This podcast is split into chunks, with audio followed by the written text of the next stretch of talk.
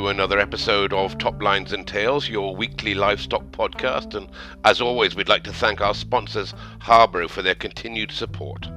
I'm absolutely delighted to have on the podcast this week David Leggat, uh, ex managing director and boss of United Auctions in Stirling. Uh, David, welcome to the podcast. Oh, thank you. Uh, and David, if we can go back to the beginnings with yourself, I believe you're from Dumfriesshire originally. Is that down there in the that, southwest? That, that's exactly right, Eddie. I came to Perth uh, literally from school. I went to school at a place called Wallace Hall Academy, which um, was one of the few schools in Scotland that actually did agriculture as a an O grade and, and higher subject. So, and um, I had a very happy time there. And I left school and came right up as the, uh, an office boy, trainee auctioneer to McDonald Fraser's, which of course is a component part of uh, United Auctions. Yeah, and I believe originally you were you were considering being a vet. Is that right? That's a difficult yeah. difficult place to get into. Yeah, well, I was uh, I was quite keen on that, um, and uh, I had uh, actually um, had, I was waiting for my exam results when there was an advert appeared for a trainee auctioneer at Perth and uh, I hadn't had my exam results. I don't think I was that confident uh, in them. So uh, anyway, I applied for the job and I got it. But I said to them, uh, uh, uh, I said to McDonald Fraser team that I had was waiting for exam results. So they said, right, well, if they turn out, in, in, if if if they um, are suiting you're going on to becoming a vet you know that's fine. We'll just you'll get the chance to withdraw from the job. But uh, actually, the results were surprisingly good. But the more I thought about it, uh, the more I felt that I wanted to go straight into something rather than six or seven years at um, at, at, university. Um, am, I right in, am I right in thinking that when you went to you, uh, you hadn't actually been to a Perth uh, Perth bull sale before then? No, never, never at all. I'd been. I mean, I knew about the sales. Um, I was 18 at that point. I knew about the sales, and then of course, you know, some people, including the Biggars, for instance, for, which were relatively local, and you went up there with bulls, but I'd never actually been there. So it was quite a change for some a youngster coming from uh, Dumfriesshire uh, mm-hmm. stay in the town, get a new job, and uh, and start uh, licking stamps and all the other things that you did as an office boy. and and because UA had a fantastic history in the cattle business, and, and we've well, uh, McDonald Fraser, should I say, before then, going back a long way, and we've documented a lot of this. But when you joined them, it would still be fairly antiquated, I would say, at Caledonian Road compared to, uh, to what it moved on to. Well, it was. I mean, it was literally before computers. I mean, computers started um, were introduced not long after I came. Uh, but uh, it was an incredible office. I mean, it was compared to what we have now. It was definitely Dickensian with great big, um, uh, um, great big uh, books and uh, all the, the, the cash books and things like that, sale ledgers uh, were, were, were kept manually by the most amazingly skilled team of people, I can tell you. They were brilliant at both writing and counting and adding up and things like that. So, yeah, it was actually, um, you know, good grounding because one of the things we did uh, every after every sale was we sent out the invoices and the, and the checks and um, you had to address envelopes manually. So the whole lot of us sat round a table and addresses were shouted out. And actually, for someone who didn't come from the area, it was very useful because you get, got to know the addresses and then you put the faces to the, the, the, addresses when you met them. So it was actually, well, I didn't think it at the time, it was a very useful exercise. A good geography lesson as well, as you said, and the well, skills,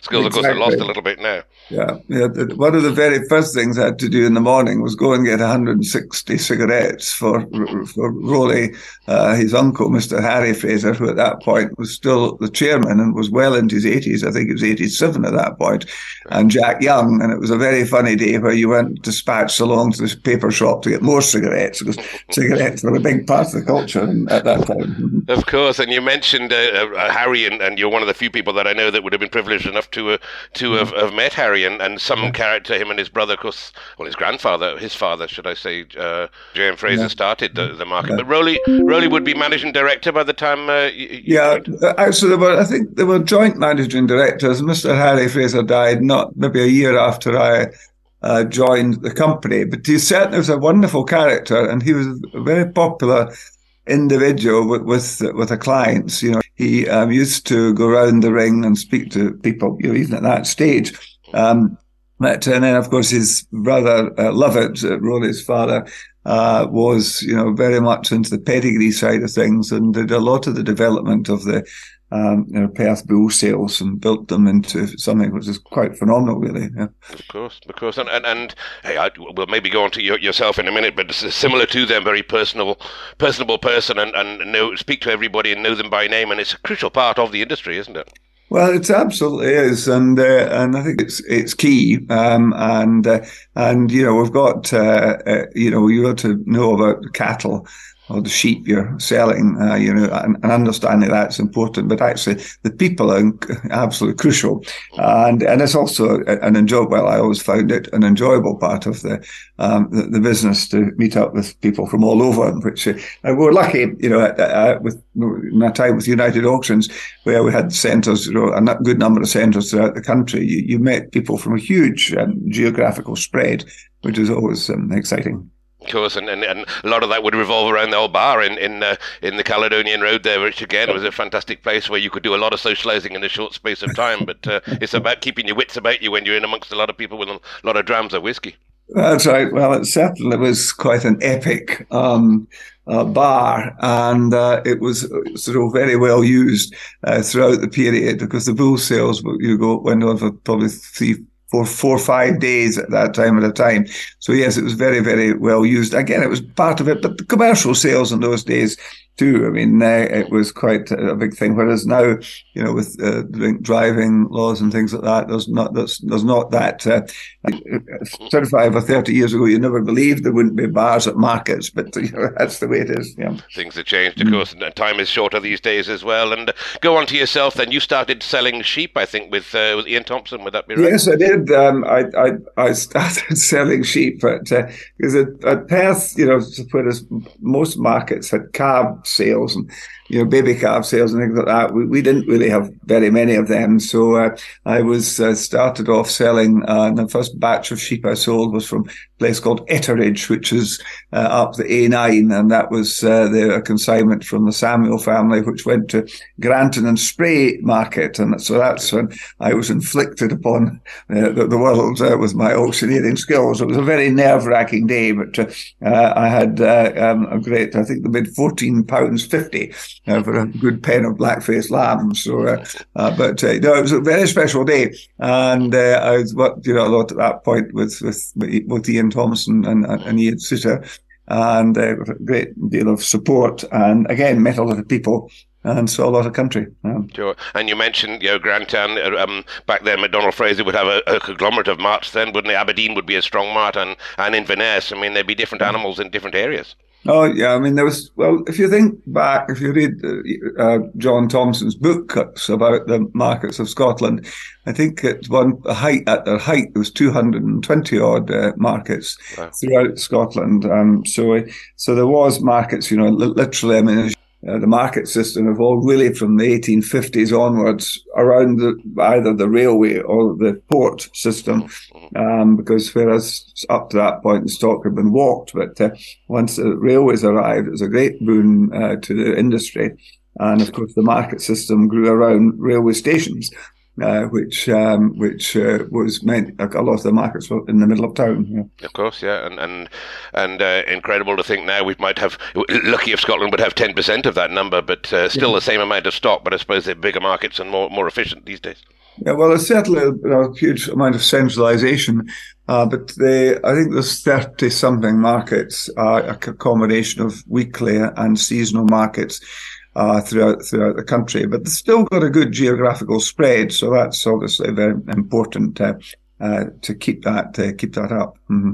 And we'll mention another one of your mentors, of course, would be Jack Young, and uh, you mentioned him just now. And uh, yeah. Uh, you'd sell cattle and cattle with Jack, I guess, would you? Yeah. Well, after um, there came there's a, uh, a vacancy in the cattle side, and I joined Jack. I, I think so cheap for maybe two or three years, and then I joined Jack on the cattle side and uh, very much on the, you know, the, the, the, store cattle and Perth had a lot of very good breeding cattle sales. So I was involved in that. And then uh, I'd relieved him on the fat cattle sales uh, uh when he uh, went to the Royal and things like that. So I stood in but uh, no, it was it was it was a great uh, he was a great mentor, and uh, we had uh, he was a very good uh, auctioneer. And again, the sort of ethos at Perth was that, uh, or with United Auctions, is that you, you as well as selling commercials, you sold sort of pedigrees, so you got you got to see both sides. And I think it was actually really important. It helped you sell in the pedigree world, actually really understanding what the commercial world was about because if you don't have the commercial side, then you know the pedigree side is not needed. So. Absolutely uh, true. There, of course, it's uh, the, the, the pedigree bull world. For all we look at it with rose-colored glasses at these great high prices, it is about selling selling bulls to the commercial man, isn't it? And uh, I believe you first sold pedigree stock. I think you told me at uh, the Royal Ulster Show, and that would be pigs. Yeah, that's exactly right. Yeah. The, the company had sold, had been the auctioneers there, I think, since the 20s. Um, and, uh, you know, Harry and Lovat Fraser went out and then Rolly and Jack and the team. And uh, they sold, went out twice a year, spring and uh, autumn shows. And uh, they, they will sell uh, pedigree beef and dairy bulls. Um, and then there was obviously a very big pig sale. And of course, at that point, um, uh, the you know the pig industry had changed a lot. So I'm speaking about the 80s, I suppose. I went out and uh, there was still significant sales of landrace and large white and Duroc uh, pigs out there. And uh, yeah, so it was a very, very good um, bit of um, country to be out, uh, uh, sort of um, learning the trade. Um, because of course in Ireland there's a different system where you know you've got to get uh, the, pig, the pig or the bull up to a certain price before the buyer, seller puts it on the market, and so it takes a bit longer. And I remember I, got a bit of a row at the first time I went out. Because instead of doing 20, uh, five, uh, two pigs an hour, I was up to 30 pigs an hour. And it was deemed as going a little quickly. And so I had to slow down a bit. But it was a great education. And, you know, they were making a lot of money at that point, uh, the pigs. So, uh, and, uh, and they were fantastic. I've, I've, I've great, I mean, I have a great, um, admiration for the, for the Irish and for their skill set in, in livestock production. And they're, they're quite phenomenal and, and incredibly dedicated. And it forged quite a lot of relationships, which, um, you know, some of these people, you know, went into you know, Simmentals and Charlie's later on. And uh, so in that early meeting, really from from that um, one uh, developed a lot of contacts and, and friends um, and uh, still keep up with some of them yet. Well one of those of course would be Cyril Miller. I remember Cyril selling a pig into was it 13 or 14,000 or something? A lot of money breaking records back then. absolutely. Back he was uh, that was uh, Jack was in the box uh, at, at, at, that particular day I wasn't there so he uh, held that record. But Cyril was quite an incredible um, stocksman and then of course he went over to, to, to formed the Glen Leary Charlies, and he did extremely well with them as well. But uh, and still, still, on the go, and of course doing very well with the with the Texel sheep as well now, and you know, great, great, great stock family. And let's go on to your first pedigree bull sale, your first Perth bull sale, then, and you'd have Rolly and Jack either side of you, I guess, and uh, you'd start with Angus, would you? Um, well, we start actually. I started with a dispersal, and uh, it was a the Tillimod uh, dispersal of Simmentals, which uh, belonged to one of the Argo family, and that was the first sale that I um, did. So that was grand. We did it in conjunction with um, uh, Mr. Thornborough from uh, the Gothorn fame, and uh, so that was the literally the first sale. But uh, I can well remember the first sale of bulls, which wasn't long after that, again, sort of early 80s. And um, I had Rolly and Jack and Ian Thompson and the rostrum all uh, keeping me right. Um, and uh, the, and uh, the first bull I sold, it wasn't the most successful of my sales because uh, the first bull, um, uh, so I had one of my bosses telling me to take that. There's a bidder over there, and uh, which I had picked up. But then the other one says, "No, for God's sake, don't take him. He's been in the bar all day." In fact, it was, it was absolutely the last thing this man needed was a bull. So we had to restart the process. So it wasn't the best start, but anyway, we got on a bit better after that. And would they would they put you in as a youngster? Would you just take your turn in the rostrum, or, or would Jack know where the sort of the better bulls were and step back in when the bulls were going to make big prices, or was it just no, no, no? It was just it was done done on on age on age order. You tended to, um, you know, very often Rowley uh, kicked off, Jack came in, um, Ian Thompson perhaps next, and then uh, very often the younger auctioneer would sell the younger bulls, which actually was a great time to be in because there was very often there was some pedigree trade going on with younger bulls. Mm-hmm. So no, no, there was none of that sort of uh, thing where uh, you know uh, so, uh, it was very much it was done on the, the, the catalogue, and I always tried when when I was involved always tried if we're starting, particularly a younger auctioneer or a, a, new auctioneer to the bull sales, we always tried to pick, you know, a, a, bull that we knew would be a saleable bull to start with anyway. There's nothing worse than starting off with something that you're not really have much chance of selling. The last time I spoke to you, we were discussing very much the Angus history, and and um, yeah. you you would get into selling Angus, but they'd be hard to sell certainly by by the nineties. I mean, the numbers yeah. of bulls would dwindle, and it, it's easy to sell good bulls on, on, on a on a on a good trade, but uh, some of those Angus would be would be very hard to get rid of back then. Some of those, especially some well, of those long-legged ones. As you know, there was a sort of major change. I mean, I started with uh, the company at Perth in 75. Um, I think from memory that October, because um, by that time the, the autumn sales were beginning to, uh, you know, were taking over from the spring sales as, as autumn calving became more popular. And uh, from memory, there was sort of 250, 300 Angus bulls, and uh, that's 75. And um, I think maybe 30 or 40 Charleys, not anymore. And uh, then uh, by 10, 10, years later, it had almost just flipped right, right round. And I always felt, uh, well, Rowley, we've mentioned Rowley, you know, earlier, who was a chairman uh, at that point. He, um, you know, the, the last sales, having conducted some amazing sales of Angus bulls through his career, you know, his, his last sale, you know, it was a very, very tough sale. You know, they were, were down to 20 odd bulls sold, I think. And it was really tough. But it was after that that it began uh, to build up. And um, so I was lucky that I was sort of, um, there at, at, the start of th- when things began to improve for the Angus, and uh, um, so we had some f- fantastic days. But some of the early ones, well, yeah, you're quite right, were pretty tough.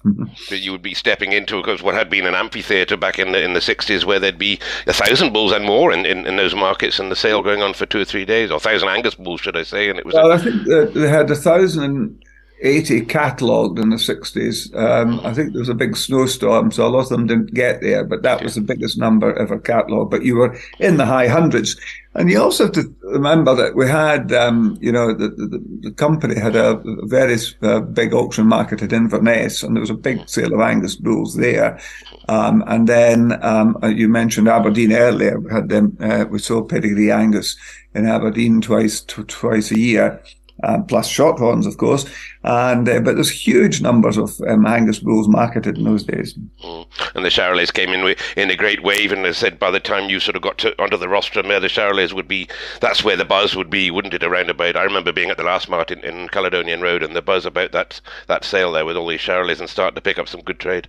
Oh yeah, it was well. I mean, the, the, grew. The sales just you know really really grew with Charolais, Sims, um, uh, and Limbs, and also what you know some of the Italian breeds that we were selling. But I mean, it was the, these um, I mean, it was just such a privilege just to see the cattle, let alone be involved in the wonderful shows of uh, bulls um, and huge classes, you know, and sales that went on to way into the evening. You know, there were there, were amazing days, and of course, the, you know, this wait for age with the Charlie uh, was uh, was driven by the commercial guys, and well, Jack Young used to laugh because he used to criticize or give um, some of the pedigree buyers a bit of a wind up because they would stop at eight thousand for a bull and a commercial man from Blairgowrie or Pitlochry or something would be in at 9,000 and Jack would say, say to the pedigree man, another one away to a, pe- a commercial herd, you know, come on you pedigree fellows. So, um, but, but that was the, the driver. And it still is, you know, the, sales the other day were, were a great, uh, you know, uh, people who do a fantastic job of producing you know, suckle calves, fat, uh, you know, uh, commercial cat, uh, fat cattle mm-hmm. were really, um, you know, very game and were certainly willing to give a good price to, uh, you know, improve their business. Yeah, yeah, indeed. And said the Charolais did take that stronghold and and, uh, and still are, as you said. There's still a good trade for on the Charolais just recently. And let's just talk about one bull. I was at that sale, the Maerdy Director, who sort of jumped the numbers quite a way up there, uh, fifty six thousand, and then uh, for, there was a lot of semen sold for, for, from him. Um, but uh, no, I think uh, it was a very exciting day. You you were there at that sale, anyway. I was, yes. Yeah, so so that's uh, that was in 89.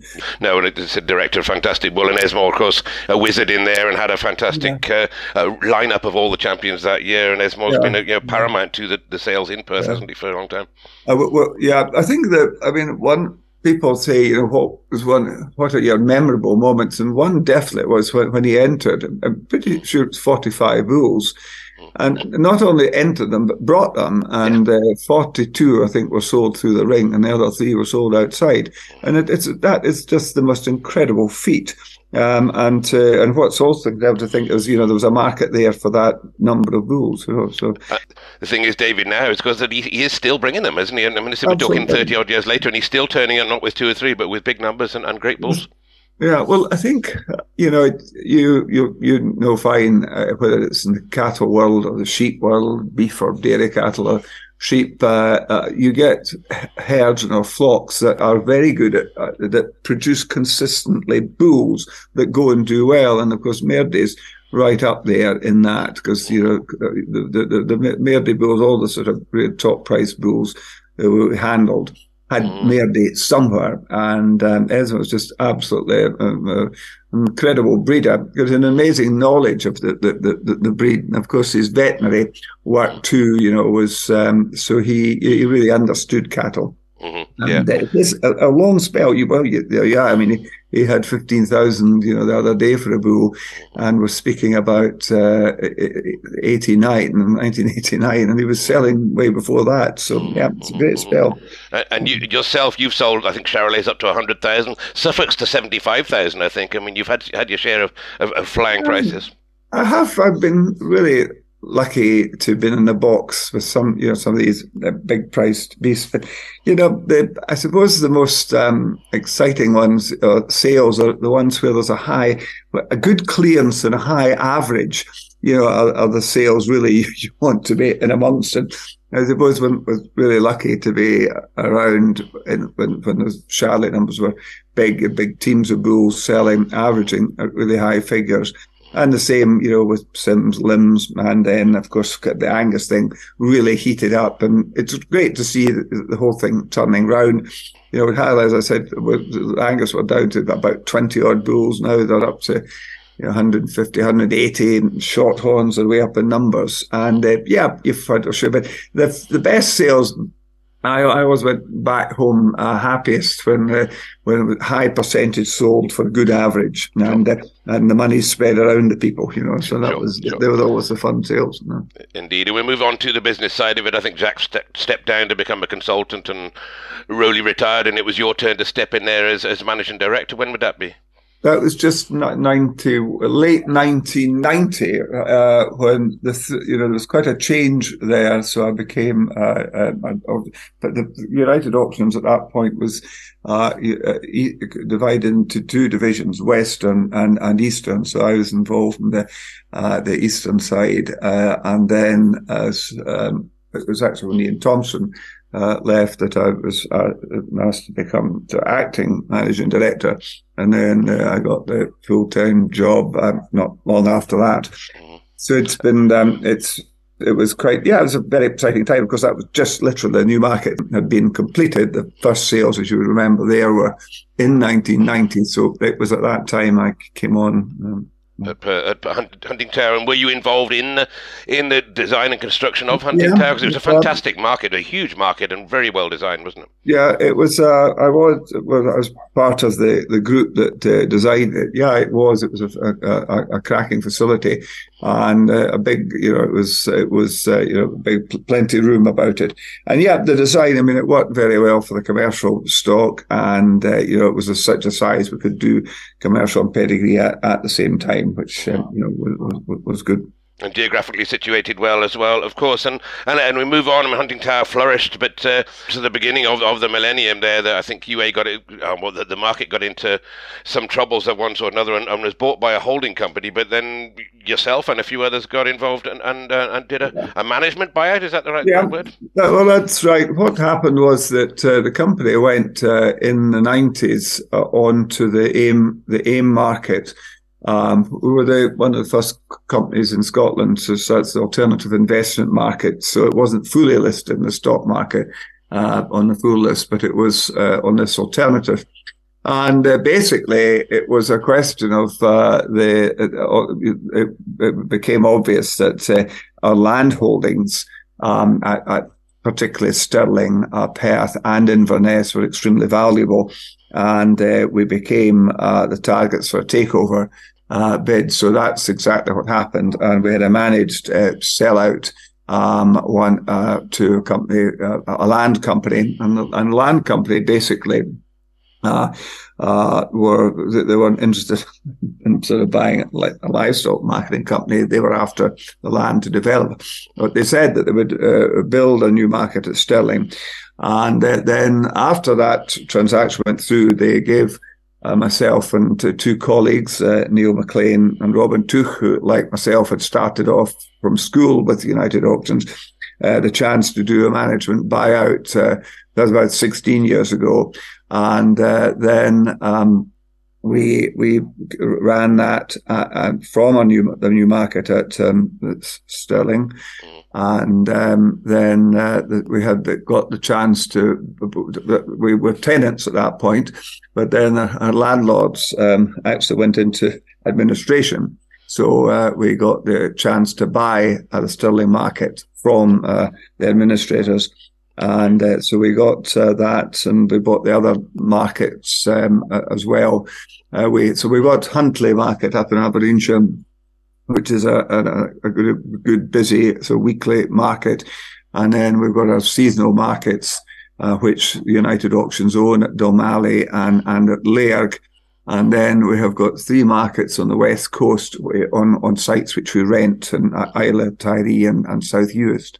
So we're still very well spread out um, uh, uh, throughout the country. Yeah. yeah the, the Perth Bull Sales moved to Stirling, and it carried on running as the Perth Bull Sales for a while until it got uh, got itself bedded in, didn't it? That's, that's absolutely right. Um, we we had uh, we opened in in two oh nine, and we had our first sales then, and I have to say they've been a, a great uh, success. Um, as you know, the, the, the Stirling area, there's a lot of grass and livestock in, in that area, suckler cows, and uh, the transfer, you know, did, uh, uh, you know, worked, worked really well.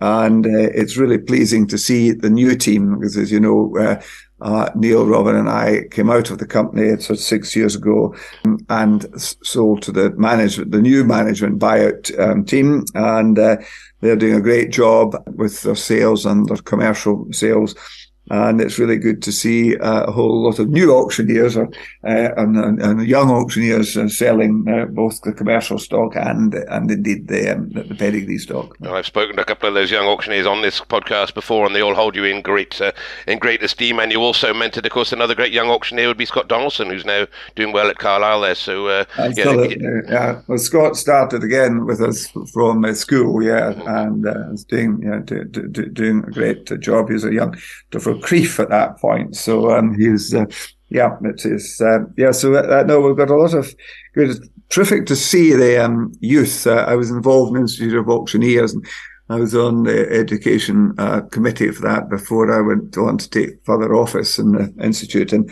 and, uh, you know, at times where people, you know, the industry was struggling for uh, young auctioneers. But no, I have to say that uh, we've got a, a terrific team uh, at our various centres, and uh, it's really good to, to, to, to, see that new generation. And, and, obviously, as I said, they look and learn. We all live, learn by looking and learning. But what advice would you give to youngsters coming into the industry now? I mean, the speed that you sell the bulls, is it about being personable? Is it is it about knowing the livestock, or is it just learning on the hoof? Well, I think that we, when I started anyway, we did our, our correspondence course, I was Reading University for um, to become uh, you know to come become fellows of the institute, and now that it's a much more formalised um, system and uh, uh, and the uh, which is um, going really well, I think. And uh, but no, it's a combination of that. But it's they've got a uh, it's a determination, you know, to to uh, an enthusiasm. You know, you got to remember uh, some days when you're selling, it's like uh, when you're farming or when you're a journalist or whatever. Some days are more difficult than others, but um, you've got to really, you've got to really want to be in the business and uh, be keen, and and you've got to be interested in in in, in people. Uh, knowledge of stocks obviously crucial, you know, uh, as well. These these are the things, but uh, it's uh, it's really important. And I think you know you mentioned about some of these sales at great prices, but uh, the real test is when the sales are not going as well, and uh, you're, you're, there to try and hold the whole thing together, and that, that that's the real test. Yeah, real test. And as I said, very personable that you are, and, and knowing and knowing all the people, and um, it, it, moving amongst them really, and people take yeah. that that respect, and, and those great mm-hmm. uh, auctioneers now.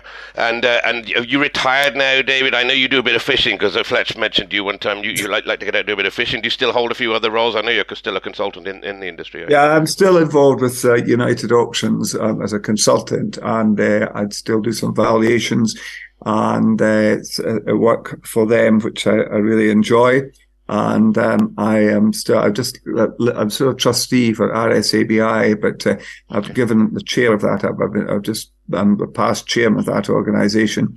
Uh, which is um, terrific. Uh, they've we've just literally celebrated our 125th year of being um, RSABI is equivalent to um, RABI in England, and uh, they're doing a great job and uh, sort of helping between um, 800 to 1,000 farmers, uh, farming families every year, um, in, in, in, various supports with whether it's emotional, practical, or financial help. So we've been very involved in that. And, uh, so, and I've got with my wife and I bought a farm when I retired from the company uh, six years ago. So we've got um, some, uh, North Country Cheviots of the Lairg type, of course, and then we've got a few shorthorns, uh, beef shorthorns uh, as uh, as well. So that's keeping us out of mischief. Mm-hmm. Excellent. And you've been rewarded with a few awards in the industry. I know it was a NFU Scottish Ambassador Award, but uh, you have certainly been recognised for the great work that you've done as well.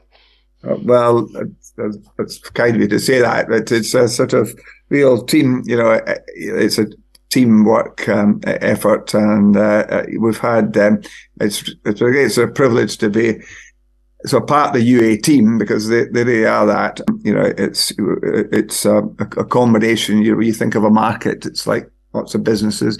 You've got the, the, the yard side, the office side. You've got the admin side and the auction side, and uh, it's it's all it's all about uh, teamwork, um, and uh, that is uh, so. The result is, I would say, you know, lots of incredible experiences, but uh, I think when I think look back at it. Um, and uh, I'm pleased I'm still involved in some way, but you know, it's been very privileged to meet as many people from all sort of walks of life. Um, but they're all enthusiasts, whether they're just you know, fat sheep or, or pedigree bulls or, or tups at Lairg or Dalmally. They're all uh, real enthusiasts. And actually to be amongst that and be working with uh, groups of people like that it, it is a great privilege. And it's been, um, you know, for a very sort of really enjoyed my career and, and, and involvement with the industry. It's a job, job satisfaction. And, uh, but I do believe at UA they have the full records of just about all the sales going the back the way and marked catalogues. Is all that digitalized now? Is is, is there no, people get access it, to that? It been made public?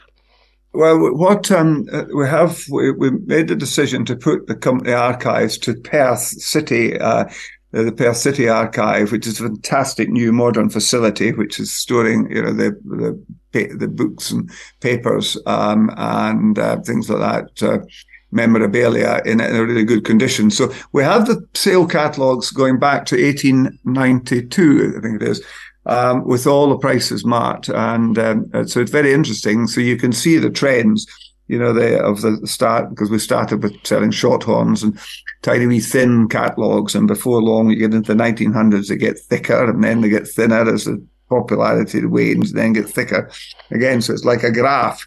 And so these are the most amazing books. And I mean, we did, uh, speaking at a discussion society some years ago, and I pulled one out and uh, um, from 1898, I think it was, and five of the consigners um, were still consigners to United Auctions. Wow. Wow. Uh, which is uh, quite amazing, really. Very long connection with the industry. That's incredible. David, it's been absolutely fantastic speaking to you, and I'm sure our listeners will think the same. And I wish you well in your retirement, although you don't sound like you're fully retired. But uh, very grateful for you coming on to Top Lines and Tales, uh, David. Thank you. Well, thank, thank you very much for all you're doing. It's really important that this uh, thing's recorded for the future. Yeah, thank That's you. Right. That's kind of you. Thank you, David. That's brilliant. Bye bye. Thank you for listening to this week's episode of Top Lines and Tales. And uh, as always, we'd like to thank our sponsors, Harbro, for their continued support. And now, as we move into spring with turnout on the horizon, now might be the time to get those magnesium buckets in stock. And Harbro Triple Mag buckets are great quality with multiple sources of magnesium to ensure your cows are covered against the risk of grass staggers. So why not look out Harbro on the internet or contact your local representative for more information on that and their extensive range of products and nutritional advice. And while you're looking on the internet, don't forget to tune into our Top Lines and Tales Facebook page where you'll find more information about this and other episodes and some photographs to back up uh, all these things. And it's a great place of interest. So if you're not a member of the Top Lines and Tales community, please uh, please dive in there and join in.